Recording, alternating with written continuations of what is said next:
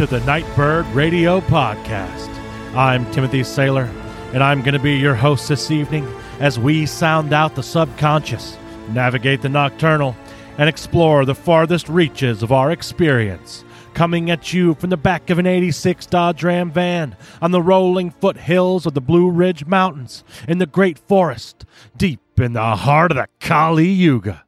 This is radio for the hauntological turn. This episode of the Nightbird Radio Podcast was brought to you by me. If you'd like to support the show and hear your name or a cryptic message in lieu of your name read at the top of the next episode, head to nightbirdpodcast.com and navigate to the support the show page.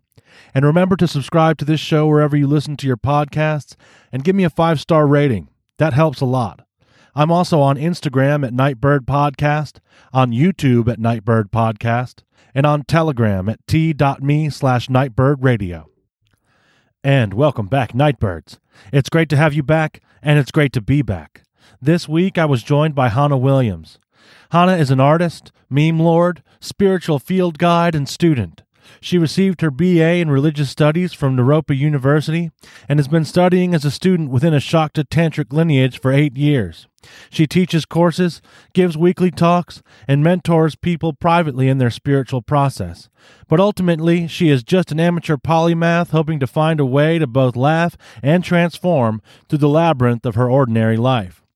We talked about the power of memes, Rudolf Steiner, ritual, the creation of reality, atheism as a response to the mediocre experience of mainstream Christianity, the evolutionary process, initiation, ancestor veneration, AA as an occult tradition, changing your relationship to fear. We explored what the compost pile is telling us, the relationship between science and spirituality, paradox, remembering and forgetting, and so much more. But without further introduction, let's get to the conversation. Okay. Hanna Williams, welcome to the Nightbird Radio Podcast. How are you doing? I'm doing wonderful. I'm happy to be here today. I'm happy to have you. Yeah. Um, so I'll I will tell you how I found out about like I think on Instagram, my brother sent me a meme that you made. Okay. And like that's just another one of these ex- examples of like this world that we live in is it's kind of wild.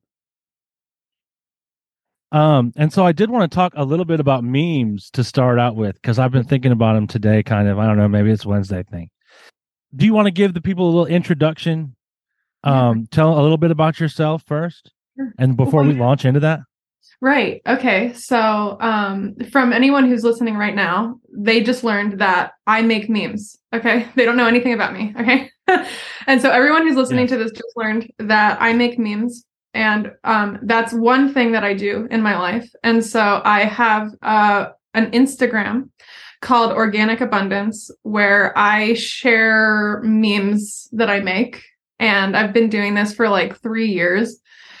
Um, and over time, I would say that my memes have become more and more topical.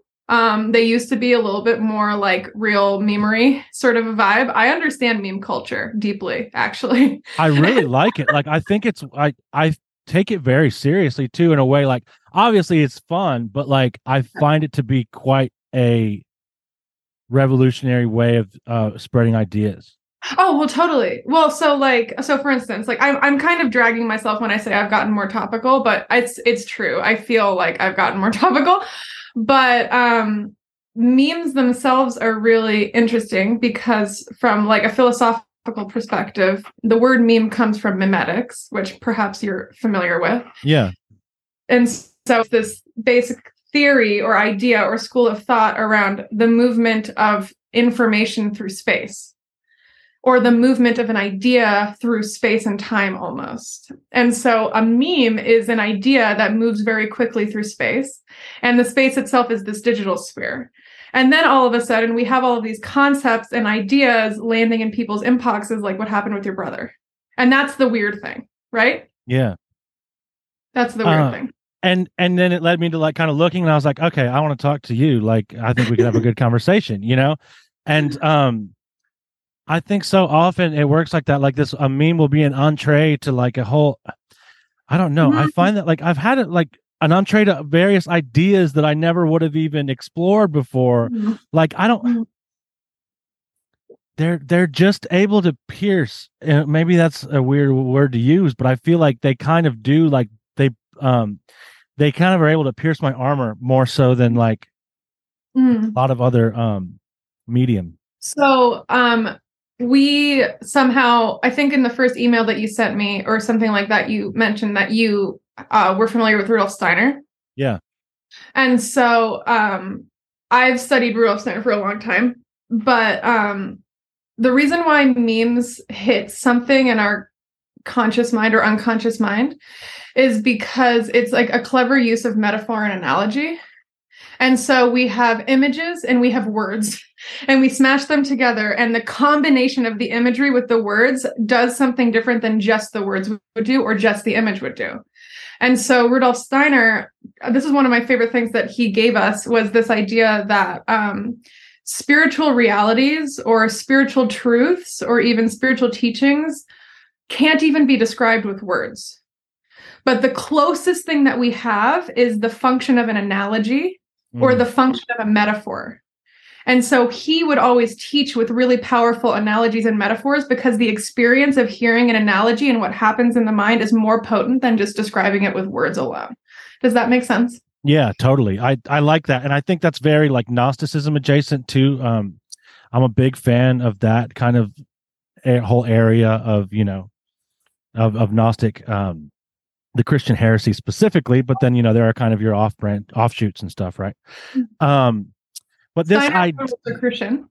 say again. Steiner was a Rosicrucian. Yes, yes. Mhm. and uh, well his stuff is great i love you know we can go into him more i love his take on like uh cry like i think one of the papers that um that i read that first exposed me to that was the um the mystery of golgotha he's got so much stuff Mm. but that's a really i love that because he goes into kind of his the anthroposophic take on christ Hmm. is is really fascinating. Mhm. um and it it's a lot more like and i'm into out there so when i say this it's not like you know it's not like looking at it sideways at all. It's a lot more out there than i expected it to be but it's grounded in these metaphors that totally hit. Like it all makes sense. It's the metaphors, totally. yeah and i think that to some extent the the realm of the spiritual is the realm of metaphor like those Mhm. that's the realm that we're in you know so when you're talking about the subconscious and when you were talking about um the imaginal even you know Mhm. um what do you think about that oh well. nodding So the first thing that I think of is so for instance, okay, background about who I am as a fucking person. yeah yeah yeah we can do that too Before I just start randomly rattling off of two people who have no idea who I am. Um the the thrust of my like spiritual life is that I'm initiated into a classical tantric tradition. And so it's I'm a yogi, weirdly enough. Like most people don't look at me and think I'm a yogi, but yoga has nothing to do with the way that you look. And so I'm a yogi. But um, before I became a yogi, I was studying like aspects of the Western occult. So like Rudolf Steiner, big time for sure. Um, and then in the last like 10 years, I just have a basic interest in like world religion. I just love studying other traditions. I just it's fascinating to me. I think religious philosophies are like the the unconscious like descriptions of different areas of the world and like it's just it's like a philosophy of life in a way that I find more interesting than just like Western philosophy. I think religious philosophy is so much more interesting. Anyway, that's my shit. Um, but when you were talking about like the realm of the spiritual is the realm of metaphor and all these things, um, something that comes up in my mind is in the last like two years, I've been more exposed to um, root work and hoodoo and conjure and all Yeah. of these sorts of magical traditions. And um, a really like kind of reductive explanation of how that system works is that it's the it's the use of metaphor. Like metaphor is like literal. And so it's like when you're doing um, a different working, you're conjuring different spirits, you're um, making a, a whole working fucking work. It's like there's all these physical things that you're doing as a person that are metaphoric and it's like literal at the same time. Yeah, it's a mirror. So like you take a petition to the railroad so that the train will get it far away from you. yeah. And it's not like just symbolic. It's like also literal at the same time. You know what I mean? And so Yeah. I think that metaphor actually it's almost like um a way metaphor itself as if it was an object is what we use to communicate with spirits, Yes. Yes. right? Yeah. And it's in like and I, i'm glad that you uh, went with this um example too because that's going to be like most of the listeners wheelhouse too is like the the ritual workings um because that's kind of where i come from too is like a a western occult um mindset. Also love learning about world religions and stuff too. But um yeah so when you do that working when you're talking about you know you're i'm so i'm often doing a multitude of things. I am acting out a uh, a drama in the physical with how I'm arranging things, or with like you said, putting something on a train, or if I'm like sending a letter to the catacombs uh, with someone's name on it because they wanted to go away. Uh, and then I'm also um, often doing something in my mind, which Mhm. involves you know like that uh, whole level of focus and awareness. And then I'm saying words, and then I'm like, so I've got intention, metaphor. Um the actual words and so it's like i'm encoding reality with all these levels of the working Mm. Mm. and it's kind of like um it's like putting a pin through multiple layers of paper or something i don't know i but Mm. yeah Mm. totally I see that. Well, intention, metaphor, and words all together kind of sounds like a meme. Right. Yes. But it's also like i think you know in many religions is the initial act of creation. Like Mm. you know there's the water and then there's the nothingness that floated over the water and then the words came over the water. Now that's just the biblical one. There's Oh wow, yeah.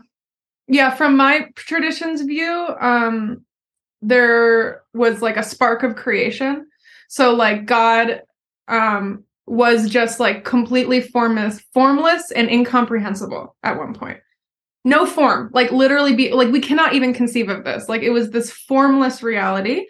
And then there was a spark of creation because the formless reality was like, what if I wasn't just one thing? What if I was two things? Yeah And then it's like, what if I was four things? What if I was, and then infinite? And now we suddenly are on a podcast with each other. Okay. right But below, but below, so there's the spark of creation. And then in that spark of creation, there were three processes. There was Icha Shakti, which is, um, uh, oh my God, what's the word? It's like desire. Yeah. Desire was actually the spark of creation. Mm. And then there's Jnana Shakti, which is intellect. And so from desire, there came intellect. You had to think of the thing that you desire. And then there comes Kriya, which is action. And so you have to take action on this thing that you want. Mm. So the whole process of creation is desire and then thinking and then doing. And that's happening constantly. that's awesome that's and it's lovely too um because there's so much there like it uh, right like sure it Mhm. sounds simple and it is in a way like it's three things but there's so much that i can pull from that in my life that will like never stop unfolding over my life right like the fact that i have to have desire for the thing means that it starts within me like Yeah. my desire for that thing is already it, it it's that thing being me love it Yes, and then that's actually what I think is really interesting is that d- this idea that desire is prior to intellect. Because we Right. might think that desire actually comes after intellect. But the idea is that the desire comes before anything. before that's what anything I think. Yeah, desire comes before anything. yeah that's really good Yeah, it's very interesting. and it's like it's one of those things that's like sure it's theoretical but like if i actually try to apply that to my life it will make my life better Yeah. like it's practical too I use a metaphor of um like making art to describe the divine process because it's like I'm an artist too. And it's like when I want to make something the first thing that happens is the is the feeling. It's a feeling. It's like I have this desire like I want to make something. And then you're like oh I, I, it's like you get this desire and then you see kind of like this image kind of floating in your mind's eye and then the mind takes over and it's like okay well then what needs to happen in order for this image to come together and you think about you know okay well i guess i need to go to the art store. You know it's like literally like this like Yeah. graphic reality right? I need to get all these supplies. I need to look up these reference images. I need to draw it out and then you need to do it. And then you actually have to do it. Action kriya right? And so it's like we replicate this divine process in our microscopic lives like every moment yeah. even when you know you want to act out the drama and the physical in one of your rituals this process is also occurring within Right. something Or if I'm just like, even if I'm just like going and getting a piece of cheese, like yeah literally it really is. Literally, that's hilarious no right Yeah. it's mundane it's totally Yeah. mundane That is Yeah. like the, but that is like, yeah, it's totally mundane, but it's also the quest for God, finding God. Nightbirds, I hope you've been enjoying the conversation so far, and there's more to come. But first, I have to ask that you support the show. As I'm sure you've noticed, there are no commercials on this show. There are no paywalls. You get everything up front. For there to be free dialogue, I think it must remain uncaged by the interests of advertisers. But Nightbird Radio does cost time and money to make, and your support means I can spend less time delivering pizza and more time doing this. That's a win win. So that's why Nightbird Radio is a value for value podcast. I hope you found value in this show, but I can't and won't dictate how much. Only you can decide that. But what I can do is invite you to take that value, turn it into a number, and head to nightbirdpodcast.com, navigate to the support the show page, and donate. We're also listed on podcastindex.org, which means you're able to send Bitcoin via the Lightning Network using your favorite Podcasting 2.0 apps, which can be found at newpodcastapps.com. I also accept services and dry goods in trade. There are many forms in which value is stored, after all. Email me at tim at nightbirdpodcast.com for more information. Sponsors will get a special mention at the top of the show. Thank you for your generous support. But it, so it's interesting too because I think uh we okay we can go and like I could talk about this theory stuff all day because I love it. Um, but I do want to ask you, and I'm going to put a pin in what we were just talking about because I'll try to come back to it. But um, I did want to ask you, like, how you, like, have you always been on a spiritual path? Or uh, obviously, like, that's kind of a silly question because, like, we all are, whether we know it or not, right? But like, has this always been something that you were interested in, or was there like, um, kind of a gradual process or a moment? Um, like for me, I always thought I was on it, and then I like really got on it, and I was like, okay, um, I was just like kind of playing games before. yeah, oh, I hear you. No, oh yeah, that's real. Yeah. Um, I was an ardent atheist until I was 19 years old. okay, Richard Dawkins. Yeah, I've been there. So cringy, like very much science is the only way. Like that was me until I was 19. And um, I actually really like that that was my experience because I think now I can talk to that experience and other people. Yeah. And it's not that I think everyone shouldn't be an atheist. People should do whatever they want, right? But it's it, there are a lot of people who feel that the mechanistic worldview that we've been given isn't enough. And they get really confused. And I've been there. And so I Mhm. feel glad that I had that experience because now I can speak to those kinds of people more compassionately. Um, but the reason why I was an atheist, and this is something that um, I don't think I've ever heard anyone else talk about it like this, except for me. But I know that I'm not alone ever since I started talking about it like this. Um, the reason why I was an atheist was because um, it was me responding to kind of like the conditions of my upbringing. yeah, And so I had a parent who told me every single day that I was an idiot. Like I had a really mean mom. She was really mean to me. And she was constantly undermining my intelligence. And it was her own fucking problem, right? Like she was, I mean, who does that to a child? That's like so fucking bad. And so she undermined my intelligence basically when I was a kid, and I vowed in myself to prove her wrong, basically. And so I and and so there's that, and then there's also like um the uh the the worldview that we are offered as Americans in kind of like normative Christianity is so fucking unintelligent that it's like an insult to our intelligence as people, I think. Yeah, and it's not even really like a um I would say that it's almost like also materialistic in its scope like to say mm-hmm. that like it's like I just didn't find much spiritual about it even though it said like this book was like literal yeah. No, and and and I think we both know that there's other emanations of Christianity that are more intelligent, right? Like Rosicrucianism and Gnosticism. Like there are other strains of Christianity that are offering something different, but the one that the average person is presented to in American culture is like insulting to our intelligence. Yeah. Anyone and- who's like really thinking about shit is like, this is not the explaining story that I want to participate in. Well, and it gets to the point where, like, for me, and it, we're, I'm, I don't want to interrupt your story too much, but it does get to the point for me where I'm like, this is a hit job. Like, this is like because you, I can see like the beauty of what Christianity can actually be, and especially like early Christianity was just like a bunch of goths hanging out in graveyards with bones and stuff. You know, like really cool shit and that's all just basically taken out of it whitewash it take away the divine feminine and um because i was a methodist and it's like that is the most watered down shit like let, us all sing uh very um you know like just like that i don't know. Yeah no um, no no i feel like and i even got some through there but anyway continue uh your story.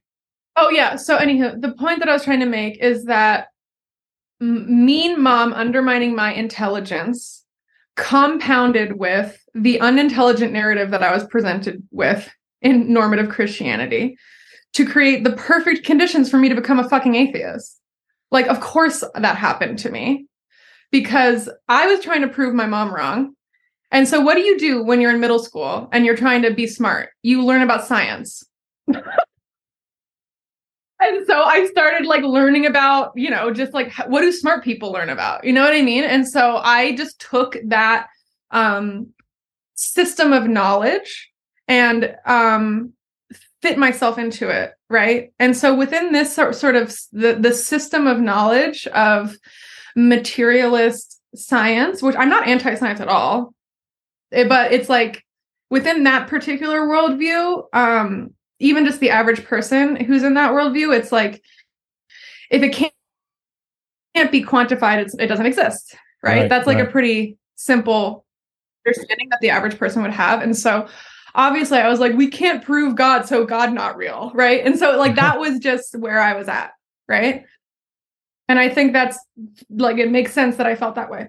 and then um yeah, so then what happened? I had an ex- well, yes, things happened. Like something happened, obviously, because now I'm like, I'm not just like a not atheist. I'm literally surrounded by pictures of saints in my office. Hell like, yeah, yeah, yeah, yeah. The, as one does. I was gonna say, if you just look over there, I have like a whole blown altar with yeah, Go ahead. No, I have an altar on my desk. Like, no, like it's like yeah. I'm like I'm a theist. This and has more altars in it than most uh American Christian churches do.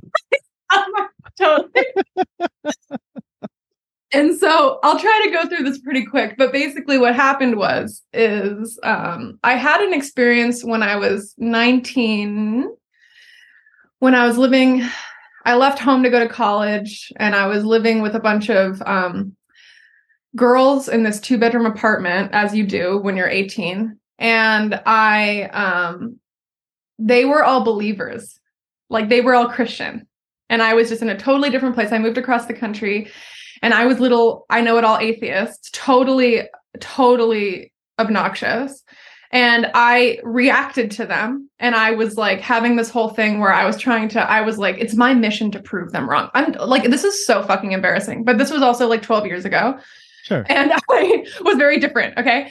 And um, there was one night when I was literally in my bed and I was on YouTube, like I swear to God, like listening to like Richard Dawkins or some shit. I don't remember who it was, but I was like listening to some lecture And all of a sudden, I remember I can picture it so clearly. I was like looking across the room, and then there was like my closet. And all of a sudden, I started having this experience. Okay, the only way I can describe this, somebody who's listening, maybe you will understand what I mean by this, but I started having an experience of experiencing. Mm, yes, I do know. All of a sudden, I was like, yo, this is like actually happening. And then I was like looking at the things in my closet and I was like, I'm actually like looking at these things. Yeah. And then it like spiraled or like got bigger and smaller at the same time. And all of a sudden I was having this kind of like dissociative experience where, where like I couldn't tell if anything was real or not. And I was just to- dead sober, by the way. Yeah. And I was like in my bed having a fucking experiencing the experience experience and all of a sudden I kind of like snapped out of it I love it. and i was like what the fuck was that and then i the weird thing was is i remember shortly after that happened me and my roommate like went to some restaurant or something to get dinner and i remember feeling like so clear it was really weird like like just totally clear. I was like speaking clearly, like my brain, it felt like someone hit the reset button on my brain or something. And that actually, the after effect of the experience was more impacting than the experience itself because Yeah. I was like, why feel so much better after that experience? So often the experience is just like, I'm gonna go to back to sleep or make a sandwich or something. But then like yeah. because it's almost like un, you can't process it maybe immediately. Yes.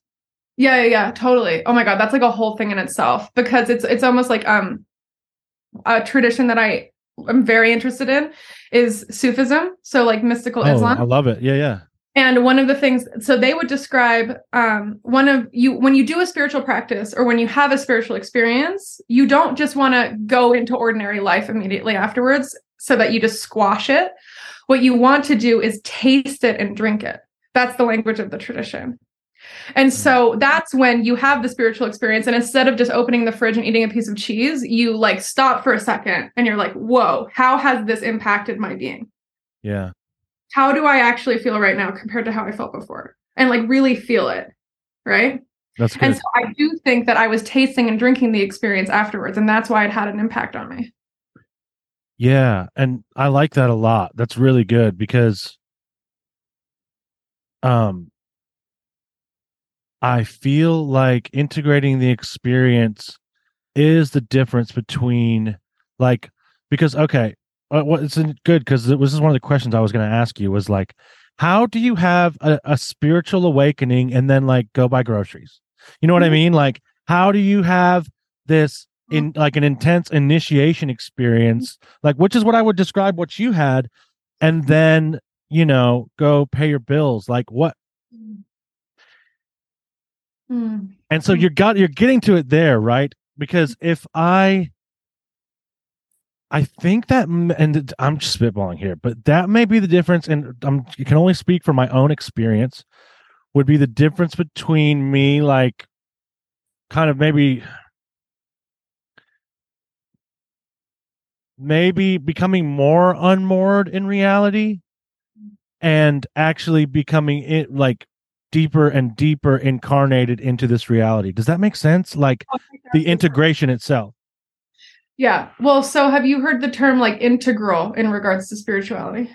no i haven't So, like integral spirituality, I think like this became a bigger thing in the lexicon um, because of someone called Aurobindo, Sri Aurobindo, and he was a yogi, and he um, put forward this this kind of integral language into the spiritual world.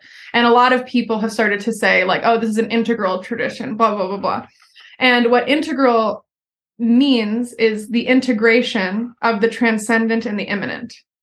Mm, And so your the point of the the practice itself is to integrate this that that which is beyond the world and that which is the world, so to speak, even though there's no higher and lower in reality, right. right? yeah it's all Right. And so um I think that um this this how do you just go to the grocery store, you know, after having these sorts of experiences? Um obviously there's all sorts of things that could happen for a person to try to integrate the experience, but it ultimately i think the outcome of any spiritual experience should be this integral thrust where it's not like we're just trying to ascend to heaven right. and just forgo the world. Yeah we're trying to bypassing. on earth right? So how do we actually do that? And then that's what our religious framework is ideally supposed to do. Ideally right.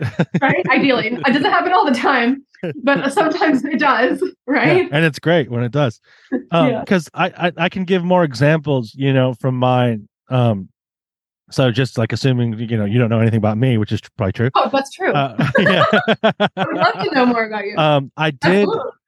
um so i began this process um when i was so i'm sober now i um am like an addict and an alcoholic and i but i began this process of kind of coming back into just like the life of the spirit is what i would call it right like um which is like i was never gone but i just like the fact that if I believe I'm not there, I might as well not be there. But it's it may be an arbitrary distinction, but it was important for me.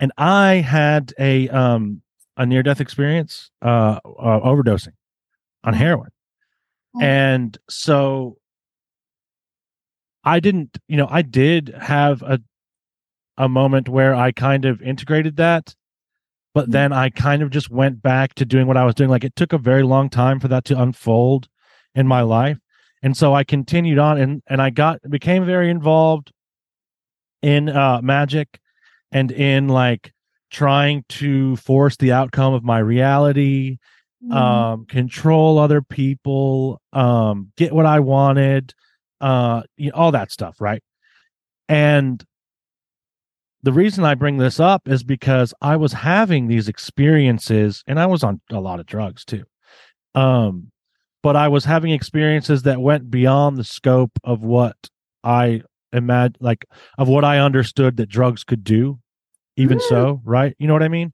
Like experiencing um and it, you know i have i still have some physical proof of this stuff like experiencing like these synchronicities that were making me like i was basically like losing my mind right? Yeah, for sure. Um my my refusal to sort of soberly look at what was going on led me deeper and deeper into this kind of illusion until it shattered so much that I was forced to, Mhm. to integrate it, right? Mm. And I can look back now with immense gratitude because that doesn't always happen to people. Uh, a lot of the times they don't make it through something like that, uh, Yeah. as we as we know, you know. No, um. And so it's just interesting because I can see the hand of something else at play there. Um.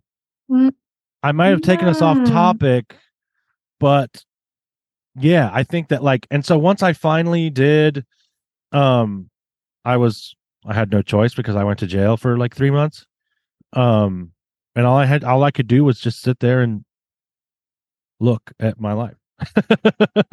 so I that was like a monastic experience for me. It sounds to me like you're saying that you feel that there's a hand that forces us to integrate at some point. Yes. Want to hang out with other nightbirds and soapheads? For only $5 a month, you can gain access to the Polytechnic of the Numinauts, a private Discord server for artists, animists, and searchers that brings together the Nightbird Radio and Soapbox podcast communities. Just click the link I've provided in the show notes to get started. Now let's get back to the conversation. What do you think about that? Oh, I I totally think that that's the case. Um, I think the the hand that is forcing these things is the evolutionary process. Ooh, I like that a lot. Yeah. And so in my tradition, we have a really big emphasis on this idea of the evolutionary process. And I think that that's lacking in a lot of spiritual worldviews because there can just be this view, um, perhaps like referencing like Advaita Vedanta, Yeah. which is like this view that everything's just an illusion. The only thing that's real is Brahman. Yeah. But this whole world that we're in is actually an illusion and there's no emphasis and with that being the idea there's no evolution doesn't really matter evolution is just like um, what we've been mired with in this physical realm or something But from our idea, God, who um, had this desire to create a universe, like, okay, like, what's the point of creating the fucking universe? In that desire is um, this desire to experience more and more of itself, more and more of the potentialities within itself. And so, in this exploration, there's an evolutionary process. And what the evolutionary process leads to is there being more and more heaven on earth, so to speak. So there's more and more awareness of God. There's more and more revealment of all of this being the divine dancing in itself, right? Yeah. And so the evolutionary process claims, from my perspective, that awareness of God is the inevitable outcome of everything. Mm, yeah, like, like an awareness of God, like like it's the inevitable outcome of all souls to become saints actually yeah i love it inevitable outcome of everyone to become a great yogi so to speak right i'm just yeah. using the language yeah yeah. And so um i think that um this hand that forces us to integrate that's the evolutionary process. Mm, I like that's the evolutionary process.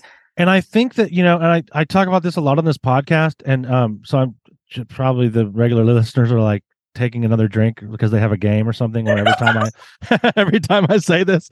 But um i think that um that these things used to be a lot more um like we had systems and they do in other parts of the world they do have it it's not like it was ever lost right but in the west this kind of system for this evolution like to mm-hmm. make it um I don't want to use the word streamlined so much, but it is a little more streamlined, right? Like like an, a process of initiation, a process of of like having teachers that will bring us through this is like what mm-hmm. leads to things like my initiation journey, which was totally um what would you call it? Um dangerous and chaotic, right? Like at, at the very least.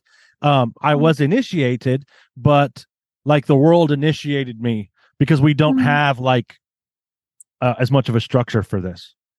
What's yeah. your opinion on that? Um, well, huh, interesting. So, um, I actually gave a talk like a month ago about initiation, like as a concept. And I was talking about the difference between formal initiation and like initiation by life. Mm, yeah. Okay. Perfect. I think that there's like these two things, right? Yeah. And so, um, well, actually, it's kind of interesting tonight I'm giving a talk about navigating spirituality as a white person, Eastern spirituality as a white person, excuse me. Just because that's a contentious issue, obviously. Sure. Yeah. I'm a white person practicing an Eastern religion, right? So I'm going to talk about my experience and what that means. Um, but there's um, open traditions and there's closed traditions. I promise I'm leading this somewhere, okay? No, you're good. and uh, closed tradition, some people think that means that outsiders are never allowed. The only thing that that means is that it requires initiation to really say that you're practicing this thing. Right. Okay. And with that in mind, the Eucharist at church is a closed tradition. Yeah, totally. Nobody's talking about this. Everybody thinks, oh, white people should just be Christian. It's like, well, actually, it's a closed tradition. You have to be baptized. Like, nobody's thinking about it like this. Right.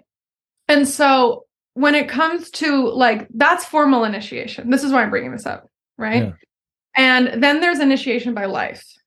And so when I would say that, I would say that um, there's a this hand that's forcing us is the evolutionary process. And another word that I would or another phrase I would use to describe this is the spiritual process. Yeah. There's a spiritual process that occurs in all traditions everywhere that is either a distorted version of this or a true transmission of this which is this kind of um, process that we must go through. And it's like you said it yourself. It's like, oh, maybe you need to find a teacher, or maybe you need to like do these certain practices or get initiation or all these things. There's all these different cogs in the spiritual process machine. But um the the life itself sometimes is what is initiating us in yeah. this process. And a, an example from the Western occult is the elemental trials. Have you ever heard of this? Uh, I haven't. No, but I'd like to hear about it. So I don't know exactly where it comes from, but there's Rudolf Steiner talked about it. And um, it's kind of like the initiate. He always uses the word like the spiritual aspirant is known as the initiate. Yeah. And so the initiate is pres- when they start taking the ser- spiritual process seriously.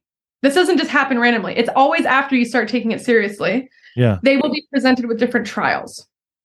And so the trial of air, no, the trial of fire is an example is um, somebody you work with starts slandering you Mm. or something. Yeah. It's like people start speaking out against you. And what you have to do to pass the test is handle it with grace. See, this is You so interesting see- because this happens naturally in people's spiritual journeys. Like you can see it. Yes. I'm gonna have to look into that. It's really cool. I can send you an article. Yeah, that please. I'm describing it. So trial of fire is somebody speaking out against you and you and you pass the test when you don't throw fire back. Yeah. You Okay. just handle it gracefully. Okay, this is just an example. Yeah. The trial of water is um suddenly things in your life start going like fucking crazy. Yeah. And so the way that you pass the trial of water is you go with the flow. Mm. You fix things as they go, but you don't fight everything falling apart. Yeah. Okay. And so this is just examples. And so I think that um, life itself will initiate us no matter what. But then there's the reality of, okay, well, what actually works and how serious do we want to be? And sometimes the things that actually work are when we are working with a tradition, when we are working with a teacher, when we are like doing these more serious things. Um, that literally has a higher efficacy rate than just going on your own, in my opinion. Yeah. If we're really talking about efficacy. Right. Well, and one of the cool things is that there um there are so many ways to do that. And like and you know, obviously like a physical teacher is like well, we're having a physical experience, so it's probably a good thing to have one or two of those at some point. But there are also spirits oh, that will aid us in this. And that's one of the really cool things like Mhm. because I didn't like I too went to like a, a long phase of atheism. Mine was uh, like kind of a reaction against the church Mm, and yeah. stuff that happened in church. Mhm. Um and so when I kind of came back around to this and was like, oh shit, like I got extra friends. Like there's a whole like posse of people that care about my well-being that I'm traveling around with. You know what I mean? Your council Yes. Yeah, yeah, yeah, my team, right? And some of them are ancestors or some of them are you know maybe like people i knew in some other life that like you know made a pact of some kind all kinds of stuff right i don't even know like everyone has their own different thing going on saints um angels Mhm. um i know you mentioned that you uh had were surrounded by saints Yeah. I literally have pictures. I have a picture of Anandamayi Ma on my desk. hell yeah All Indian saints. Actually, I have a picture of Hazrat Inayat Khan, who's a Sufi saint. But I, I'm I'm a yogi, so I have like all this in, Indian influence around me. But yeah yeah yeah it's good I like I'm it. really really into teachers. Actually, really into teachers. Yeah. and i there's something to be said about um a teacher that is willing to still teach after they die like that's that's some you know like I hear that. I hear that. Yeah, there's actually um so here's a picture. This is my living teacher, and then that was his guru. And his guru was someone called Dhyanyogi Madhusudandas. And he actually died temporarily when he was like a hundred years old or something. And when he died, this is the story that he told. When he died, um, he met Lord Ram, who was his Ishta Devata, his chosen deity. And Lord Ram said, You can't die yet. And he was like, Oh, okay. and Lord Ram was like, You can't die yet because you want to help people too much still.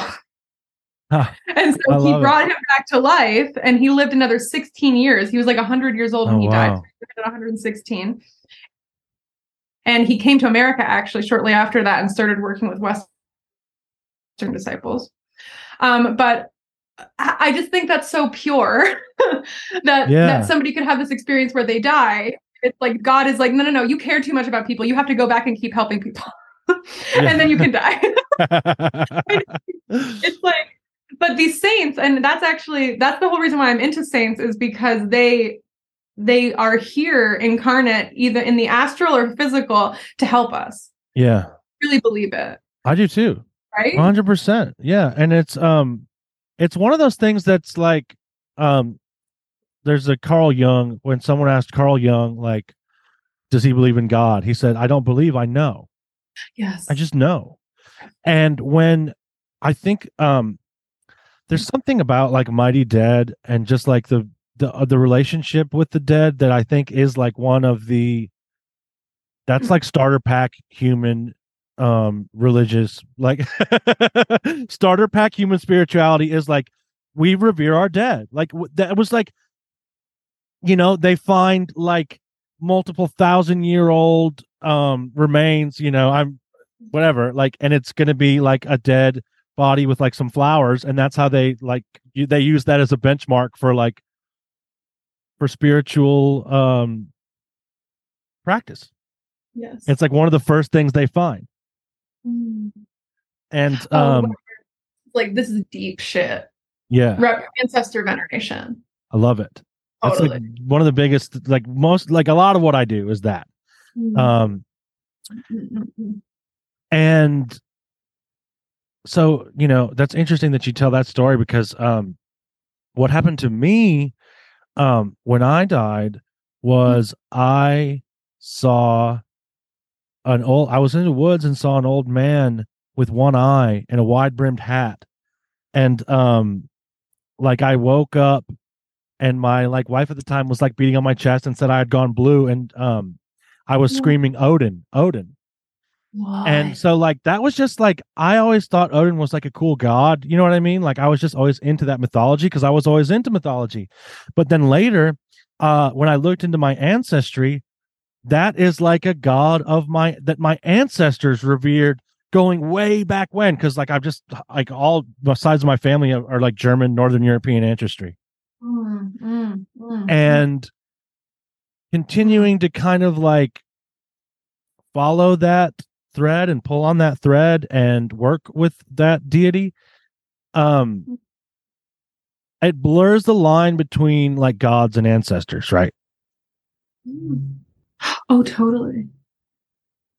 like there are spirits that we've walked with for so long that they consider us their children like i do think this Hmm. I think that gods and deities are personifications of certain divine principles that are like beyond their kind of Odinness. yeah You know, there's yeah like yeah yeah and there's like the the principle that Odin is trying to communicate to us. yeah totally totally and, and beyond beyond anything. It's interesting too because that that being exists in the myth too um it's like an Mhm. older god called Od and it's like Mhm. also Od is the word for like um a fury that leads to enlightenment like whoa, cool. yeah right like so but that's okay so that that does bring me back to kind of the idea of like the where gods and ancestors sort of coalesce because if everything kind of came from that um initial source and and god kind of split until you know you and i are here Yeah. then god is an ancestor because Yes. you know like obviously Wait, that's so good. I've literally never thought of it like that. oh i'm so happy that's yeah i love it i, I, think of, that. and the stars are the same way right so like Yeah. since right. the st- like if you look at it scientifically you can look at it straight up scientifically and still come to that conclusion because if we uh, like if all all matter is forged in the furnace of stars Mhm. um then the stars are our ancestors Oh my god. I love this. This is very inspiring. I like this way of looking at it. I'd never thought of it like this. This is good. Yeah. I'm glad i'm glad uh happy to share it because Mhm. um i spend a lot of time with them you know um for anyone listening that is on the fence about this like because there is a lot of like there's some baggage to this and people think Oh, that like I was just oh you know like oh my ancestors did bad things well like Oh, well, then Mhm. then they need you even more to like pray for them like No, totally. But actually there's a whole other view. Okay, so this is like a whole thing with um the the white experience which makes a lot of sense where I think there's a lot of white people, you know, we have our own burdens that we have to un, un untie as we try to make a more just world, right? yeah But I think in the white experience, when it comes to spirituality, like there's so many hang- hangups around ancestor veneration. And people are like, I don't want to venerate my ancestors. They were colonizers, like they were slave owners, which may have been true. that absolutely could have been true. And there's a whole other view that's um, I actually learned from like one of the most powerful hoodoo practitioners in Denver where she was like, everybody's, and she's not white. and she was like, everybody needs to shut the fuck up. I love it. I'm with her. and she was like, she was like, our ancestors aren't fixed beings. Yeah. Like they're not like these, it's not like you die and then like there's no more evolution of the soul. Like she's like, our ancestors actually when they die and they lose the body, they actually have time, perhaps for the first time in their existence, to self reflect on what they have done in their life. Yes. And actually, a lot of people, after they lose the body in the in the spirit realm, uh, grieve for their behavior yes. in this. and they it. want to do better. They want to do better. And so actually we have to have faith that our ancestors look at us and they're like, "Oh my god, thank you for doing better. I couldn't do that when I Yes, we show them. We help. That's like the that is the um this amazing opportunity of incarnation is that I can say, here's how. Yes. Like, like and and it's kind of what you were talking about like in the trial of fire right mm-hmm. um anytime that i react with temperance uh forbearance um when i make merit or do something kind just like because it's just like what we do as humans i have this opportunity to like look at my ancestors and say this is how this is done and and the cool thing about it is that it is my well ancestors that are allowing me to do those things yeah. so mm. that i can show my unwell ancestors how to become well so like i'm acting out that drama it, it that's the the what's the mm-hmm. opposite of a burden it's like the mm-hmm. the opportunity of incarnation mm-hmm. but it's a mm-hmm. very important place to be mm-hmm. Mm-hmm. absolutely yeah i think there's a lot of um beliefs that people have that are just limiting their spiritual potential that people don't even think very deeply about and i think that there's a lot of opportunities to kind of dispel our egos of knowledge even yeah. It's actually very egoic of us to think, oh, I know that I shouldn't do ancestor veneration because my ancestors were bad. Mm, yeah. People's ancestors are bad everywhere. White people aren't the only bad people. And I'm saying that as somebody who understands this fucking issue, but it's like, yeah. been bad since forever. Like it's totally. just it's it's well it, we're all human beings right and we all have like varying degrees of like and like think about back in those times when like there wasn't okay so one of the most eye-opening experiences I had was during a um there's a technique uh by Dr. Daniel Foor. I don't know if you've heard of him. That's uh, he has a book called um Ancestral Healing. It's or Ancestral Medicine, I think. It's great. But um part of it is like you do these journeys and and like so you kind of do them with uh, a facilitator at first. I'm kind of like a DIY guy, so like I did one and then I was like, "Oh, I know how to do this now." you know what I mean? Um, that's just who I am. I'm a chaos magician, so it's just like, yeah, I'm gonna do that. Um, anyway, so one of the most um profound experiences I had during one of these journeys, and this actually was one that was with a, a facilitator, um, Steve Niner. I've had him on the show. Um, and I was I wasn't getting much. He was having me look at a line, at an ancestral line, mm-hmm. and all he does is pretty much just like tells me what to look at and reminds me to kind of keep myself um mm-hmm. detached emotionally and try to look at it objectively mm-hmm. and i couldn't see much and he was kind of just like guiding me to kind of just relax and it's okay just see what you see and what i ended up seeing was a boat crossing the ocean and i began weeping and bawling wow. um, with just this immense sorrow at like what i was leaving behind and I could see the land spirits of the place that I was leaving. And that severing was like heart rending. I was like, and I, so I experienced these emotions and I told him about it and I thought about it afterwards. And it really put a lot into perspective for me because, like, these people that might be seen as colonizers, they're mm-hmm. really just like being pushed across the board by empire Mm, yes. And you know like they didn't necessarily want to come and leave the land spirits that they had be, been one with at one point either Oh my god, totally. Jesus. Yeah, that's a crazy point. and so Oh it, it's it's all just like i know it's this is a cliche but it's like people that got hurt hurting other people Yeah. No, You know? real. Real. and that's what we have an opportunity to um kind of get square with like i can Yeah. kind of clean up my side of the street in that and it's kind of awesome like uh contempt prior to investigation this is a concept um that i get from aa Oh, and yeah. in in the in the book uh the big book of alcoholics anonymous it says um one of the greatest sins we found to be well uh contempt prior to investigation and that's when i have i talked down on something before i've even tried it oh my god, yeah. Wow, that's wild. Contempt prior to investigation. yeah That's real. Damn. My partner is 12 years sober, and so I've heard about all kinds of stuff with AA and and things like this. And he thinks that AA is like totally like an occult school. Like it the is or it totally is there's a lineage and everything like i have a lineage of sponsors going back to the first people yes. No, I think real. it is. And but it's interesting because the 12 steps are just totally purloined from various different traditions and religions. And they were just like, well, we just need something that works because we're gonna die. Yeah. You know? yeah. And like that's an amazing teacher. Like now I look at that with gratitude, like my addiction is my greatest teacher, and fear is my compass. Yeah. Like yeah, like that that hand is forcing something through that experience. Right. Just like you were talking about. Um, Yeah. so let's talk a little bit more about you. Um, what were you afraid of as a child? I think you might have Oh, touched on it a little Oh. bit, but maybe it's different. I don't know. I don't know. Well, you can you can mirror back to me what I said, but um I think when I was a kid, I was most afraid of the um when I'd be asleep at night and then I would like wake up and and my room was really scary because it was dark.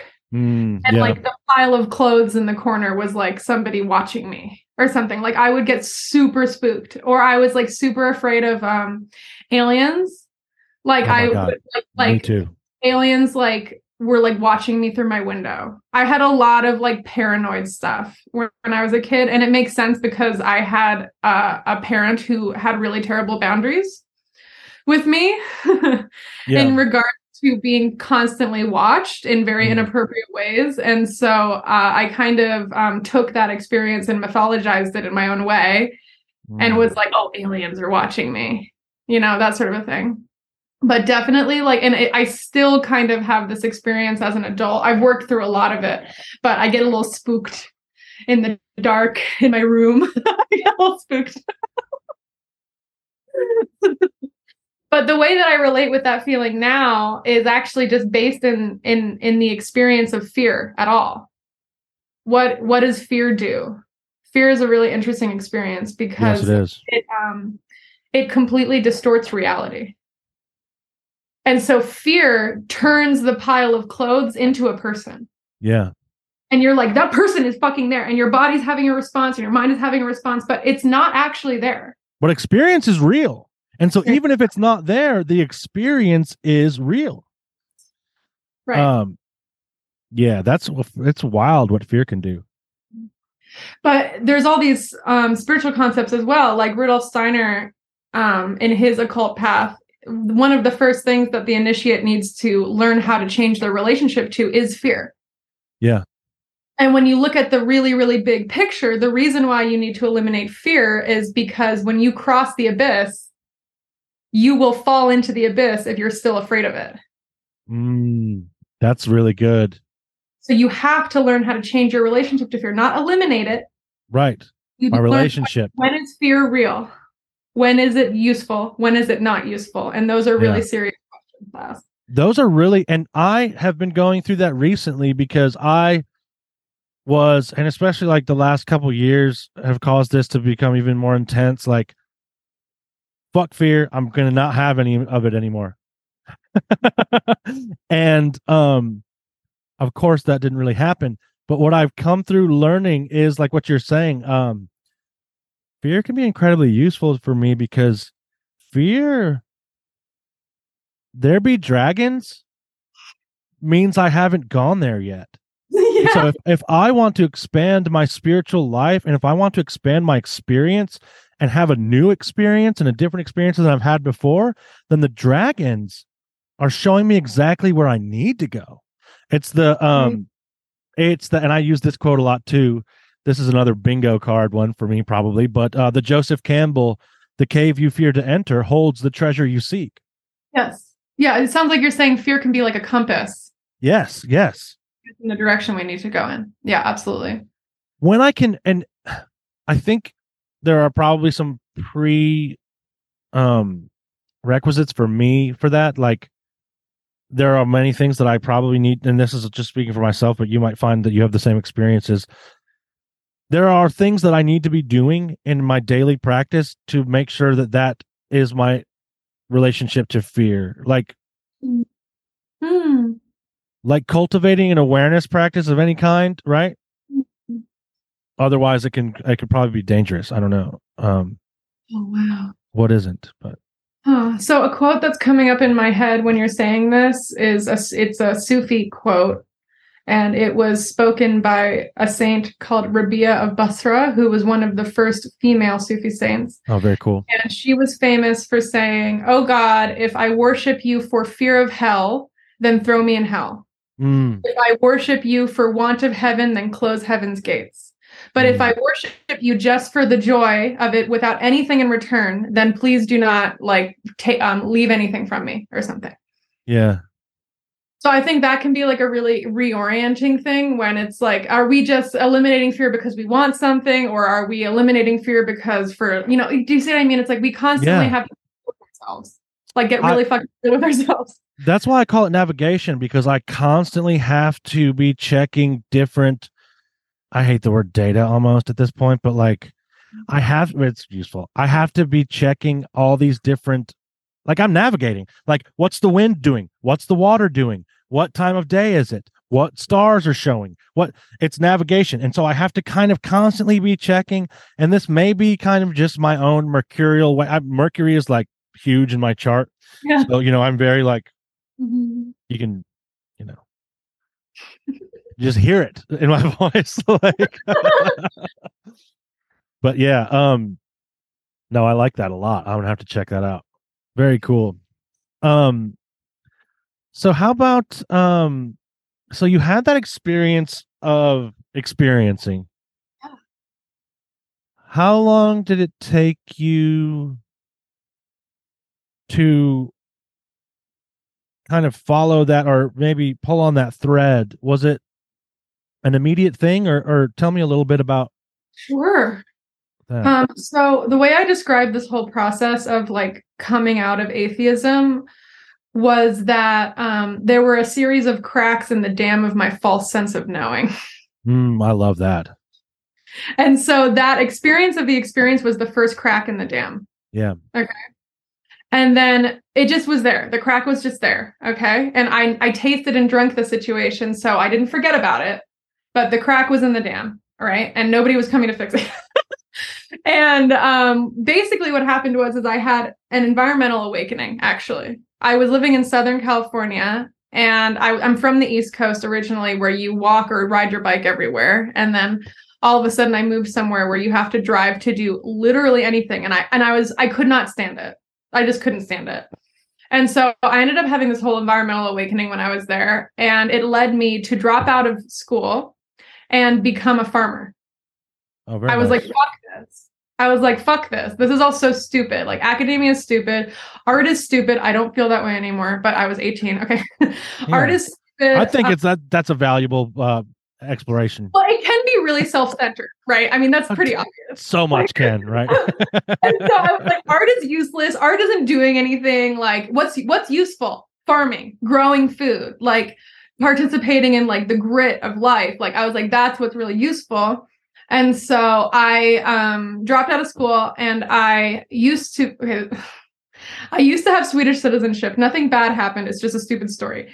And I went to Sweden to work on a farm. Okay. Cool. Very cool. And um I uh that's where the crack in the dam just started getting fucking huge because I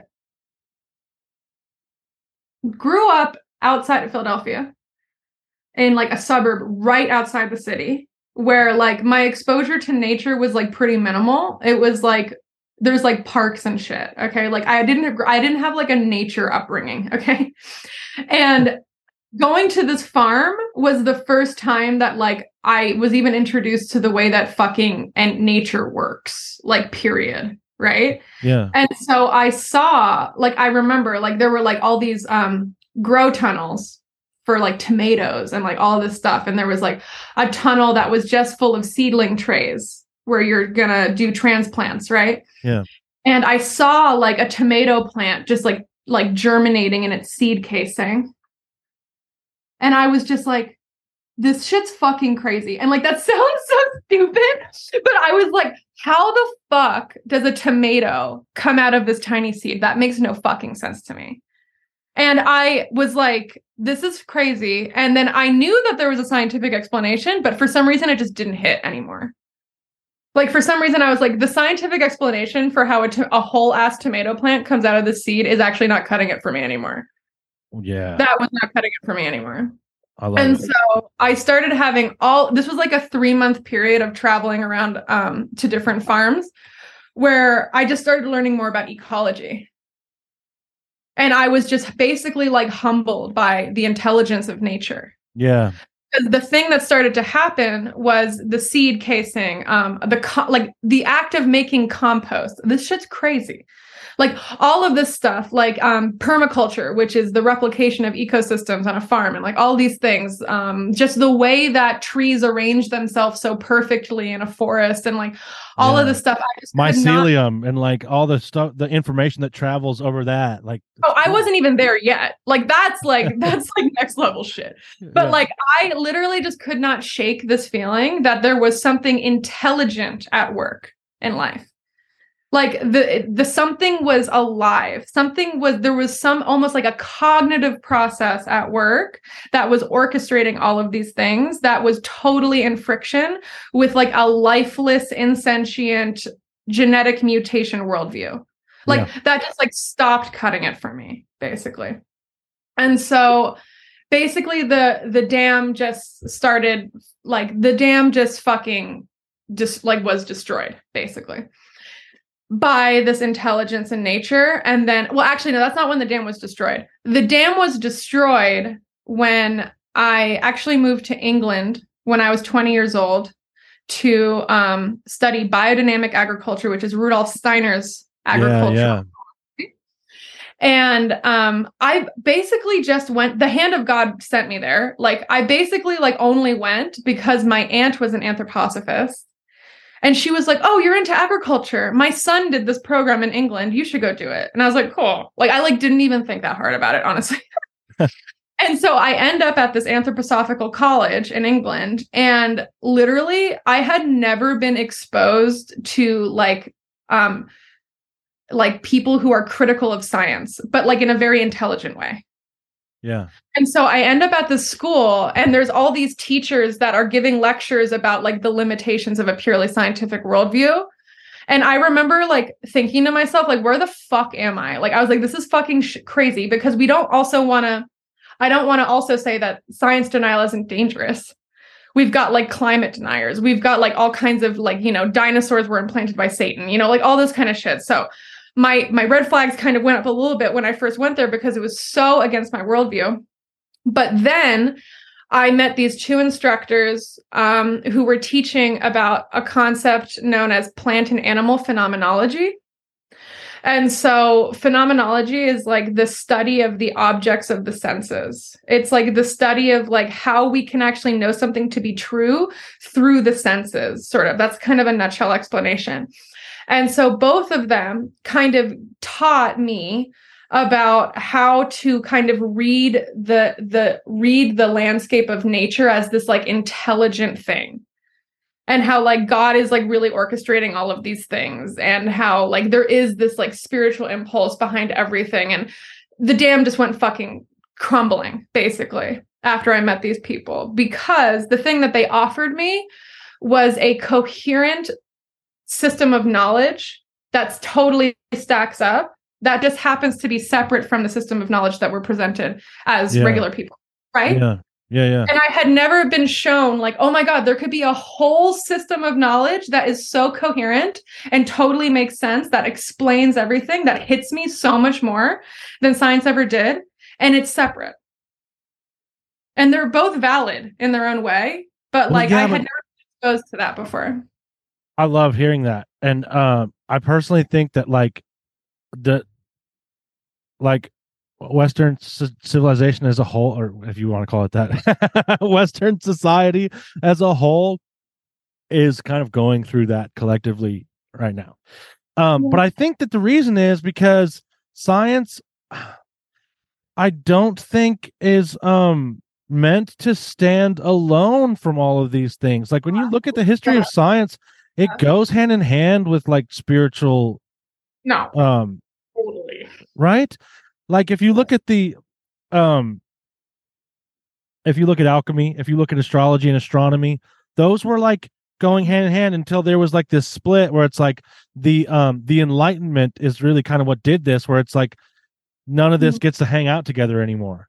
Uh and i think that's a tremendous loss. Like the like scientific inquiry and um spiritual exploration like go together better than anything in my opinion. And just like this idea that they have to be separate i think is causing like um a mass break with reality. Yeah. no, I actually I think like this would like cause so many fucking atheists to crawl in their skin, but I feel like scientific inquiry was at first a method to more deeply comprehend the glory of God. yeah Like that was the original and impulse. totally Like we want to comprehend the glory of God. Let's try to study it. Let's try to understand how this world works, which is an emanation of God. Like yeah that's the original impulse of science. And if you actually meet a real scientist, they just they're just curious about truth. yeah They just want to understand how reality works. You know, it's like Well, what is there's a I think it's a Richard Feynman quote where he's like, um, the first sip of the first sip of the natural sciences will lead you to atheism, but God is waiting at the bottom of the glass. oh my god, that's so fucking wild. I really struggled to that, but that's that's the quote. If you could no, I it get it. That hit. that hit really hard. Yes. Yes. and I think any like really like if you because especially now and it's it's nice to see because um obviously it's just nice to see. But with like quantum physics and like uh this uh research into things like the field effects and and like what you know are we really like is matter really even like solid? Well no actually it's kind of like a a condensed field like all that kind of stuff is becoming now accepted again because the science is like showing that it's true. But that stuff is like oh we've been knowing that. No, everyone been knowing. that. Yeah, I know it's almost embarrassing. right. Almost. It's almost that's cool. I'm glad to hear that. Yeah i um i had a similar kind of experience. Um i did community service at this urban farm in atlanta and um i was just at this farm every day and i didn't you know like i grew up in the suburbs and like i didn't i pretended to care about you know stuff like that but i didn't have any like hands-on experience with it. But we made like compost and just like the whole process of compost and how it gets like hot it's so interesting. And i've always been like i'm a cook by trade. That's how i pay the bills. And Mhm. um i think that that's like a form of alchemy right? And it's it's art too right? Like you're these processes that you're you're presiding over are some amazing things and they create these flavors that cause like oh my spiritual explosions in your face right and like so compost to me really hit because i was like oh shit like it's all and this is sounds so stupid but like oh shit it's all like alive Mhm. like oh right. Yeah. it breathes Yeah. No, totally. I think I even I've written because I've written about this experience a lot in myself and I had this feeling like the compost pile like whispered to me that even Mm. in death there is life. Like Yes. that's like what the compost pile is like telling us is like that's the beautiful way of saying it and then another way of saying it is that compost is just trash that's working on itself I love that. That's good. But there's this evolutionary process right Yeah. it's like that's the thing that's like the, the the the substratum of everything is just this evolutionary impulse it's like we're trying to create more life where there once once death and like all of this stuff Yeah. Well, and it's like it's it's there's something about it too that like because I would ask this guy, I, this dude was really cool. The farmer that I would work with all the time, his name was Otis, and he was Rastafarian. And um, I would ask him these questions that like he's like, "Who the fuck are you, dude? You're here on community service, like you know what I mean?" Like, but I was I, I'm really into it. Um, but like you know things like um, so they were making a ton of compost, like a like literally tons Yeah. and because all the restaurants from around would bring all their uh scraps and stuff Mhm. and so i was like otis is your act of making compost on this land is it enriching like all of the land around it? And he would like he was great because he was like dude it's enriching the whole world. Yeah. you know like we're creating the soil that we live on. Like we eat from it. Like it's we are not separate from this. No. it's just a fantastic experience. Um yeah i recommend that to anybody. Go fuck around with some compost Totally. No, I totally get it. Yeah, anything that engenders more of a sense of interconnectivity is not a bad thing. right because uh yes absolutely and that's the reality like that's the baseline reality is interconnectivity and there's been so much that has created the illusion that that interconnectivity is not there Yes. um and i it's hard to say what that is i have my Mhm. theories but you know we don't even have to get into that but the fact is true that like there's been a lot that has kind of shattered that idea of um interconnectivity well, yeah, totally. Um, it feels a bit like we've been set up to fail. yes 100% Yeah. And I would say, like, the short explanation for my tradition is um, there's this paradox between the senses, where the five senses um, have been villainized in a lot of traditions. But the reason why is because our senses steal from us the awareness that we are connected to everything. Because your senses tell you, I'm a separate physical object. yeah I'm a separate physical object. The smell comes from the thing outside of myself. The joy comes from the thing outside of myself because my senses are telling me that. But then there's a paradoxical nature where the senses are also gateways of worship yeah because the senses are gates for God to come forward in our being in the form of the feeling. So there's like two things happening kind of at once. But this whole like this whole lack of awareness of interconnectivity actually entirely has to do with the senses. yeah okay that's interesting too because now we can get on the topic of paradox if you want i don't know oh, paradox is my best friend. dude it's and what you just said is like this great example of a paradox being like the gateway to actually the the deeper truth right No, God lives inside of every paradox I've ever known. yeah She's just hanging out in there, waiting to see if you'll notice her. yes it's why you know teachers ask students riddles like Ah! there's things to chew on that i'll never quite love it Yeah, I think um oh my god, paradox is so fucking wild because I view paradox as um on one level it's kind of like mind training because I think people who are uncomfortable with paradox don't make it very far in the spiritual process because paradox is something that challenges our sense of knowing. yeah And so if you're really uncomfortable with paradox, you probably are too firm in your sense that I know what's going on. Hmm And the spir- any any real spiritual aspirant or any real spiritual tradition is like, hey, guess what? You don't know what the fuck is going on, right? So it's like the whole spiritual process is realizing you don't know what the fuck is going yeah on. Yeah, the more i can realize that the better like really like my goal is to be in a constant state of amazement as to like what the fuck is going on Yeah, totally. what yeah, like, is what the fuck is going on? But it's like joyful. Is this shit this is crazy yeah, exactly. Right. But I think that my paradox is mind training because um, we have to um, develop a positive relationship to paradox because this there's like a muscle in the mind that's able to hold paradoxical ideas and that same muscle is the muscle that helps us to digest all of this craziness that life is presenting us with I like that a lot. does that make sense Yeah, absolutely. It's like an, a, a form of agility or something. Um, yeah totally totally yes agility absolutely because um the reality of this field that we're in of this physical reality is that shit's just not going to go our way most of the time Right.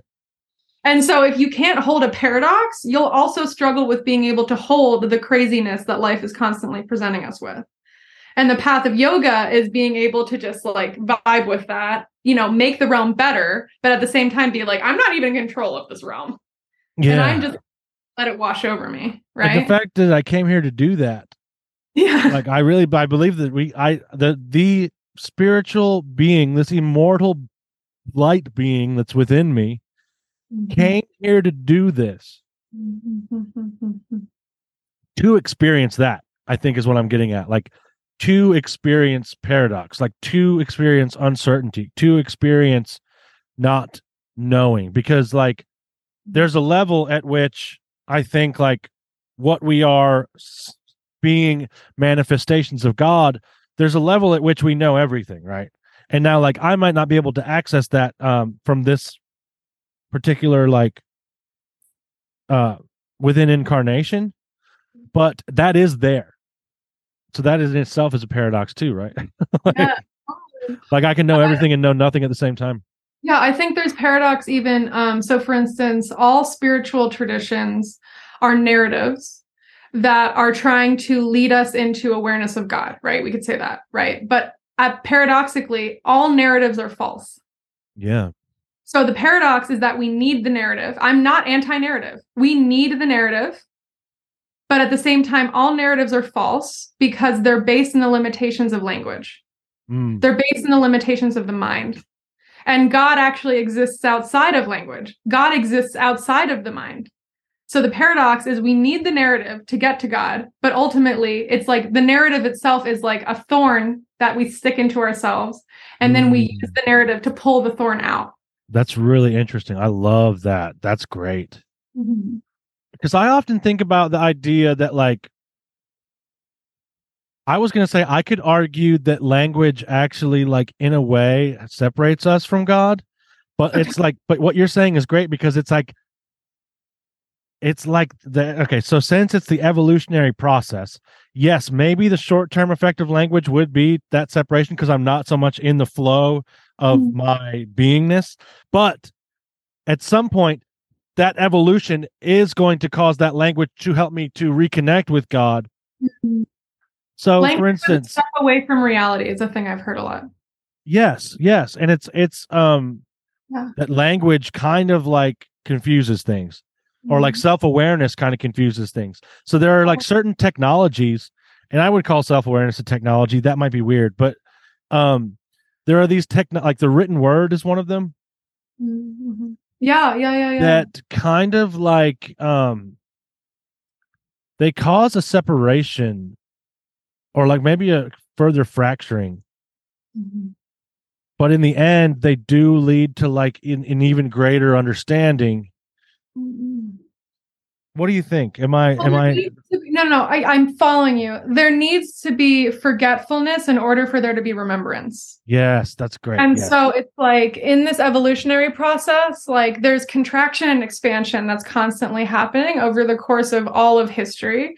And so we could look at these periods of time, like there there actually is like scholarly evidence to support that the written word led to like the end of fem- feminine divinity yeah i think so actual evidence to support this, but we could look at that moment as the contraction of forgetfulness that leads to the longing for remembrance. And so it's an essential part of the process that we're in.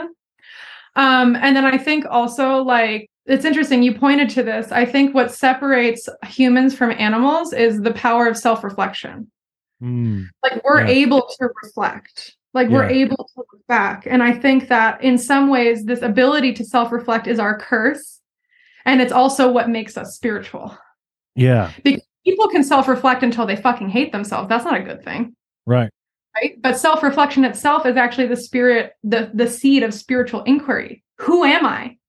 What am I? What's going on? Those are serious questions. Right? Yeah. And so language helps us to ask these questions. Thank language you. helps with self-reflection. You said it better than I could. Yeah. I love that. you're- I think it's wonderful.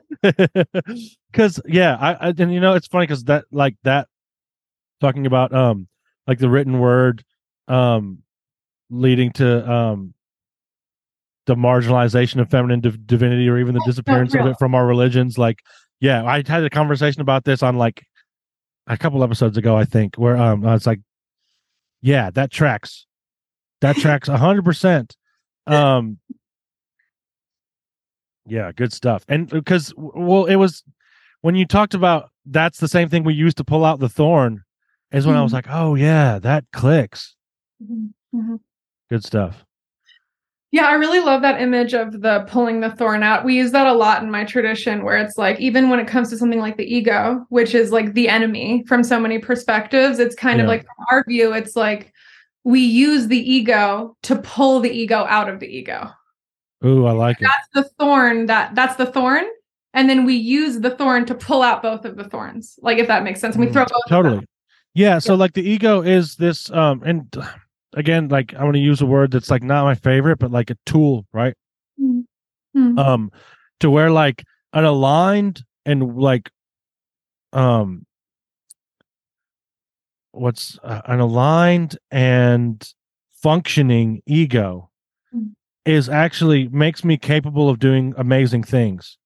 So it's like not that the ego is bad it's Mhm. just that like i have to um develop it like anything right? Like it's a muscle and i don't just get like abs yeah. because you know as much as that would be cool Yeah. Um, the language that I use is that we want to refine and polish the ego. ooh i like that a lot that's yes that's more Because artistic we're not right trying to kill it. If you didn't have your ego, you wouldn't remember to go to work. yes there's this there's this common thing of like i need to oh it's my ego and i hear this a lot in like recovery circles like oh my, if i just my ego it's my ego that's doing this if i just didn't have it i need to lose it like nah man Yeah. That ego when serving the divine is like an amazing force to see i think Yeah. Yeah. It's the instrument that we use to express expansion. instrument is so much better than tool Instrument's thank you for word. that yes Now, I use the word instrument when I talk about the ego. Ego is major in my tradition. Ego is like the the heart of the whole operation, but we don't view it as like this thing we need to destroy. But we do. It's like paradox. It's like it's not. It's like the ego does need to get worked on. Yeah. but it doesn't need to be destroyed. Like it's like Yeah. there's like two Well- things going on at the same time. it's like if i'm on the ocean i want a ship and i think the ego is kind of like that for reality like if i want to navigate this reality i'm gonna need an ego Yeah, totally. because i need to Oh. like eat and stuff mm-hmm. No, yeah, yeah, totally. Yeah. It's not bad. It's just really good at its job. Yes. And its job is to identify with things. That's literally the the from the from the yogic perspective, not Jungian psychology. Jung has a totally different idea of ego, you know, all these sorts of things. From the yogic perspective, the ego is the identification system of the mind. And so in Sanskrit, ahamkara is ego, and that literally translates to I am the doer. Oh i like that So the ego thinks I'm doing everything in a limited sense. And if you really get into some spiritual inquiry, you begin to realize that that's false because the only thing that's happening is God, actually. And God is doing everything. yeah God is doing everything through you. Oh, and so very ego work, ego work is realizing that you are just an instrument of God. yeah You don't destroy yourself, you don't vilify yourself, you polish yourself so that you can become a more refined expression of God, who was the one who was doing everything the whole time. That's basically the yogic process in a nutshell. No, i love it that's great it Yeah. sounds great yeah. So it's not bad, it's just really good at doing its job. right You have to just give it a different job, basically. give it a job yeah Different job. very good Ordinary ego is like, I'm separate. I'm this person. I'm bad. I'm blah, blah, blah, blah, blah. And then you give the job, you say to the ego, okay, cool, cool, cool. You're really, really good at that. What if we started to identify with more than just ourselves? Yeah. What if we were the forest? Yeah. What if we were the sky? You know, we kind of want to expand our sense of self. Well, that perspective shift is oh, major. everything to me. Like, again, I'm going to go to the AA stuff. They we call it the total psychic change, and it is Yeah. like there's a Rumi poem about this that's great. It's um, I think it's the Worm's Awakening. Are you familiar with it? Oh, Uh, check it out. I'm not going to do the um, I'm not going to do the listeners a disservice of trying to remember it.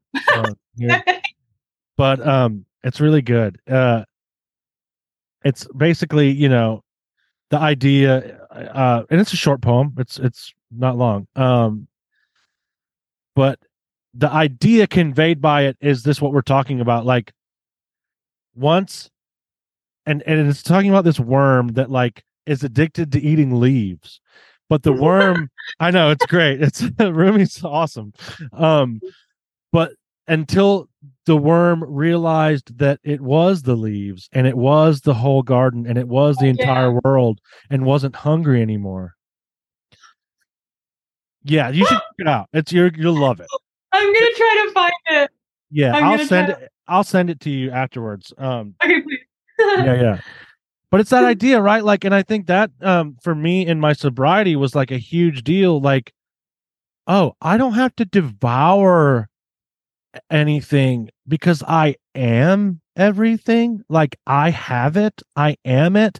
And that was actually like uh, to me at the root of now others may not vibe with this, that's fine. This was my experience, but that was really at the root of my addiction was this inability to exist in my own skin, right? Um but once I realized that there was no there's just Hmm.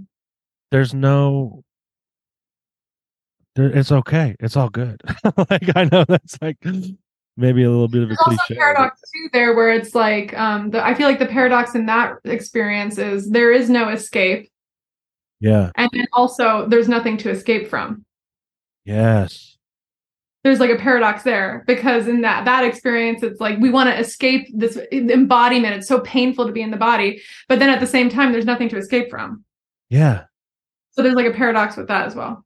right well there's no escape and that becomes like okay well if there isn't any Yeah. what, what am i going to do? Like great.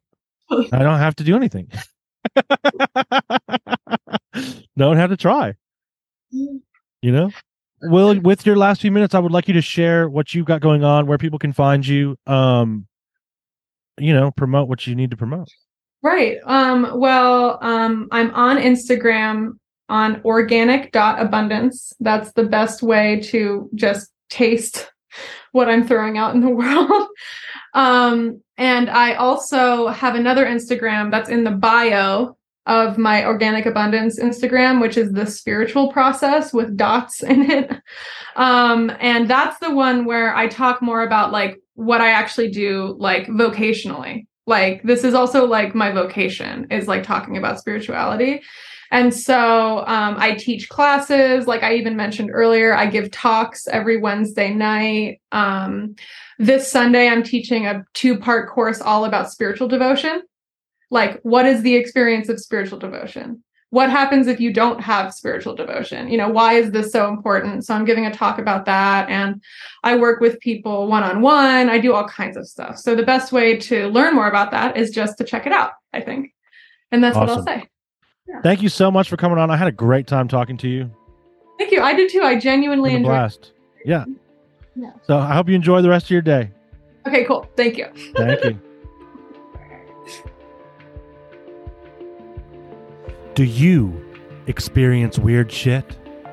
Do your parents not like to tell their friends about what you do in the woods? Do you make more friends in a graveyard than you do at a party populated by living humans? Do you have interactions with beings that are not strictly considered human? Do other people look at you like you're crazy when you mention talking to trees in casual conversation? If you fist pumped or even just answered yes to any of these questions, you may be a nightbird. So let's sing together. If you'd like to come on the show and flap your gums with me, share your stories, or just talk about the malleable nature of reality for a while, then send me an email at tim at nightbirdpodcast.com. That's Tim at nightbirdpodcast.com. I'd love to have you on the show. But until then, I gotta fly. But before I go, let me say this. Remember, you are never alone. I believe you.